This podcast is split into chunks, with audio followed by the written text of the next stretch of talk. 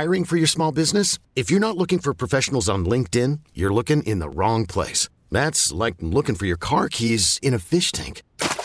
LinkedIn helps you hire professionals you can't find anywhere else, even those who aren't actively searching for a new job but might be open to the perfect role. In a given month, over 70% of LinkedIn users don't even visit other leading job sites. So start looking in the right place. With LinkedIn, you can hire professionals like a professional. Post your free job on linkedin.com slash recommend today. You could spend the weekend doing the same old whatever, or you could conquer the weekend in the all-new Hyundai Santa Fe. Visit HyundaiUSA.com for more details. Hyundai, there's joy in every journey. Gary Washburn, who covers the NBA for the Boston Globe. Gary, Jody Mac here in New York. What are you doing today? Uh, right now, watching Netflix. What on Netflix? Uh, a movie called Spencer Confidential with uh, Mark Wahlberg. Spencer Confidential? I've never seen it. Yeah, it's a it's a Netflix movie. Is it good? So far, so good. Okay. You know, I live in Boston, and this is Boston based, so it's got some you know local flavor to it. So yeah, so far so good on a Sunday where I'd probably be waiting for like everybody else for the Selection Sunday show to come on. That's right, uh, because those players that will be uh, would have been playing in the NCAA tournament will some make, make their someday make their way to your door up there in Boston. Uh, all right, uh, when the announcement came down on Wednesday, games were in action at the time. I know I was watching the 76ers play the Pistons, and word broke that the NBA was going to take a hiatus for a minimum of 30 days. Where were you? What were you doing? What was the first thought you had?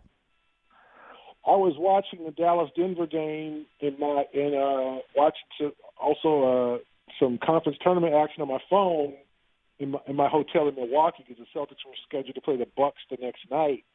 So um I was just kind of multitasking when uh word came out about the Rudy, Rudy Gobert positive test and then about 30 minutes later the email about I think it was 9:30 uh, Eastern time from the league that it would have been uh, the season had been obviously suspended for 30 days, and kind of the surrealness of watching that Dallas Denver game and kind of like this is probably the last basketball game we're going to see for a long time.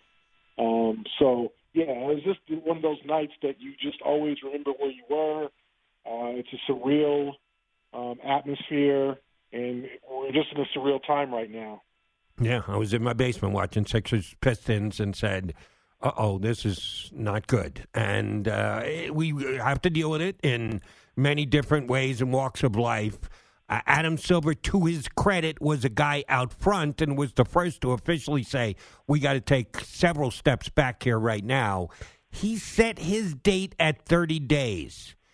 Do you think he did it just because it was a round number? Do you think that it was done because they had calculated information about the science of this and when it could crest and come back down? How do you think that Silver came up with 30 days? One, I think um, the playoffs are scheduled to begin on April 18th, so that gives a good window for everything to calm down, and then you can essentially um, maybe end the regular season as it is now, and then begin the playoffs.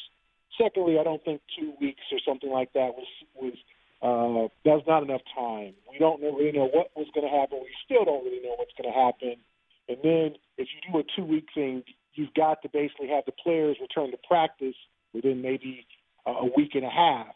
So are players returning to practice? Are they are they going to be ready to practice in ten days? Absolutely not. You still have players who are testing. You've got a third player, Christian Williams, tested positive. So now you have three players that we know have the virus. So I think 30 days was a good window to to, to determine. Um, okay, what do we do from here? It's now April 15th or April 12th or whatever it will be. Um, this is what's happened over the last few weeks. It's gotten better, or you know what?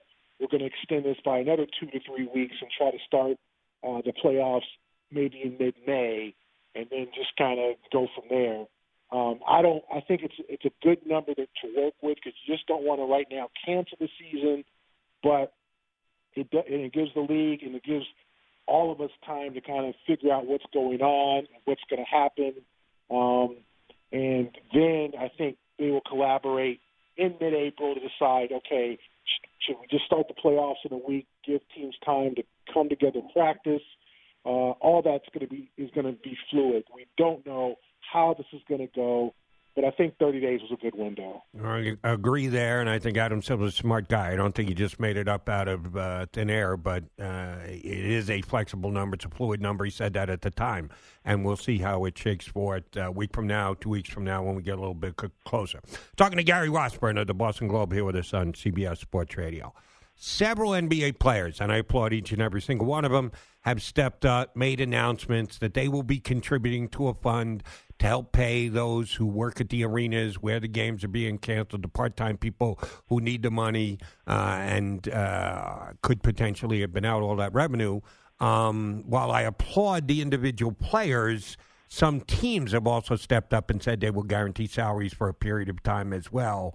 Uh, and I think the teams are more obligated than the individual players are for sure the players do the right thing. I know they did the right thing for themselves. They look good. They're smart.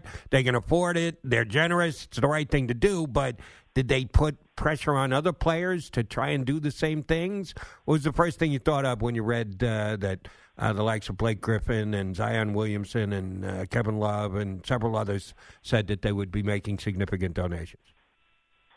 Um, I, th- I think they're wonderful gestures, but I also think the teams and the ownership – uh, need to come together also and collaborate. You know, you've got a lot of people who work at these arenas who hand out the stats, who um, you know compile quotes, who work every night, every game, and, and this is either an extra job or they're working a this is like you said a part-time situation where they're supplementing their income. Um, you have ushers at the arena who work at the arena, like places like Staples Center that has literally events almost every night. Work there and that's how they make their living. Um, so we have to figure out one, what's their what's their kind of condition in terms of something like this. This has never happened where every sport has shut down. So are they still going to be compensated? If they're not, I think the ownership and the players should come together uh, to find ways to compensate every employee from every team because they do you know, they run the elevators and they take uh, season ticket holders to the suites. They do things, you know, or they serve the food or they bring the drinks. They are looking for. These are people that depend on this, you know, these arenas to have events every day. And as much as we have jobs maybe that don't uh, conclude or are still going despite what we're going through now, there's people who are just have nothing to do or they're going to have to go find another job. Uh, that's really unfortunate because of this virus. So I think it behooves the ownership to make you know make amends and, and talk to the players, deal with the players, maybe come to an agreement to where every team, all 30 teams, and you know some of these stadiums like you know the, the Garden where it's hockey and basketball. Maybe the NHL teams get involved. Sure. You know, all all teams get involved like they've done with the Lakers and the and the Clippers and the Kings. Collaborate and make sure that these employees are compensated. I think that's the least because no one expected this to happen, and the world is essentially, and the, the country is essentially, the sports world is shutting down. But you have people who literally rely on this income to feed their families. That has to change. Agreed. Gary Washburn from the Boston Globe, our guest here on CBS Sports Radio. All right, uh, this time of year, you're used to getting in and out of arenas with 18, 19, 20,000 close personal friends, or at least they are for the two and a half hours uh, that you're in the building together, and being in close proximity to them, dealing with them, uh, judging their reaction, talking to some, interacting with others. And now you're not. Does it feel weird for you?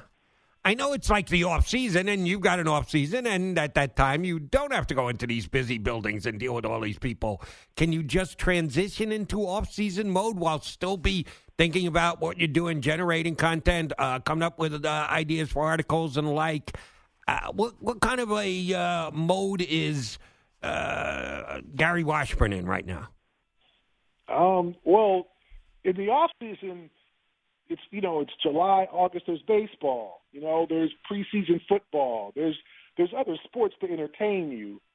There's nothing on. I mean, there was UFC. I'm not a big UFC guy, but you're like, okay, I guess I'll try this. Or uh, I had a friend text me that there's the Mexican soccer leagues are, are showing matches. Like, okay, I'm going to find a Mexican soccer league team and cheer for them. Like, there's nothing. So yeah, it is unlike anything, and I think any everyone can sp- say this. Anything that we've ever experienced where sports as a whole is shut down. It's not just this is not a basketball strike or a lockout where that's happened before. Then you had hockey going on, and you had other winter sports that were going on, um, and you had even you know a couple years ago when there was a basketball lockout, there was NFL was still going on. You know, you had November, December where you had the winter winter sports and the fall sports were still going on. Here, you have nothing. You don't even have, you don't even have college sports. You can't watch college lacrosse or college baseball. There's nothing. I mean, this is unprecedented. I don't think any of us have ever been through this. So no, it is not fun. It is not going well. You you know, it does allow you to do things that you haven't done, clean up and do, do expenses and and kind of you know maybe read a book that you hadn't you know had a chance to read or um, thing yeah spend time with family and do things that are you know that you maybe haven't had a chance to do. But for a sports fan this is i mean this is the great depression here. I mean this is there's nothing happening. You, you're watching taped games and you're like you know you're, you're just trying to embrace anything. I think the state of nebraska had their basketball tournament still going on and SportsCenter showed highlights of that. You just want to see a competitive game that's live um, so I might, you know, check out this Mexican soccer league and see how that's going. Um, other than that, yeah, just wait because it's going to be like this for a while, at least a month. Um, obviously, baseball's postponed their start by two weeks, so that's mid-April. Also, uh, no spring training games. This is unprecedented. This is like apocalypse. This is a, for a sports fan, you just you will learn not to take anything for granted anymore. I did not know how big a sports fan you were above and beyond basketball. Glad to hear it that you're suffering from withdrawal like the rest of us, Gar. And one of the ways you're trying to beat it is by watching Marky Mark movies on Netflix. What's the name of the Wahlberg movie you got on again? Spencer Confidential. Spencer Confidential. All right, I'm going to have to punch oh, that up. Well, I should get some kind of compensation to check you. you and I both will split it 60 40. You brought it up. I'll take the back end. Gary, good no stuff. Problem. Appreciate you hopping on board. Uh, when we get closer to re- the turn of basketball, we'll certainly get you on again. Thanks, pal.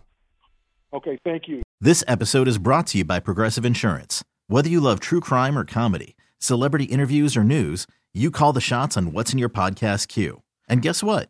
Now you can call them on your auto insurance too with the Name Your Price tool from Progressive. It works just the way it sounds you tell Progressive how much you want to pay for car insurance, and they'll show you coverage options that fit your budget. Get your quote today at progressive.com to join the over 28 million drivers who trust Progressive. Progressive Casualty Insurance Company and Affiliates. Price and coverage match limited by state law.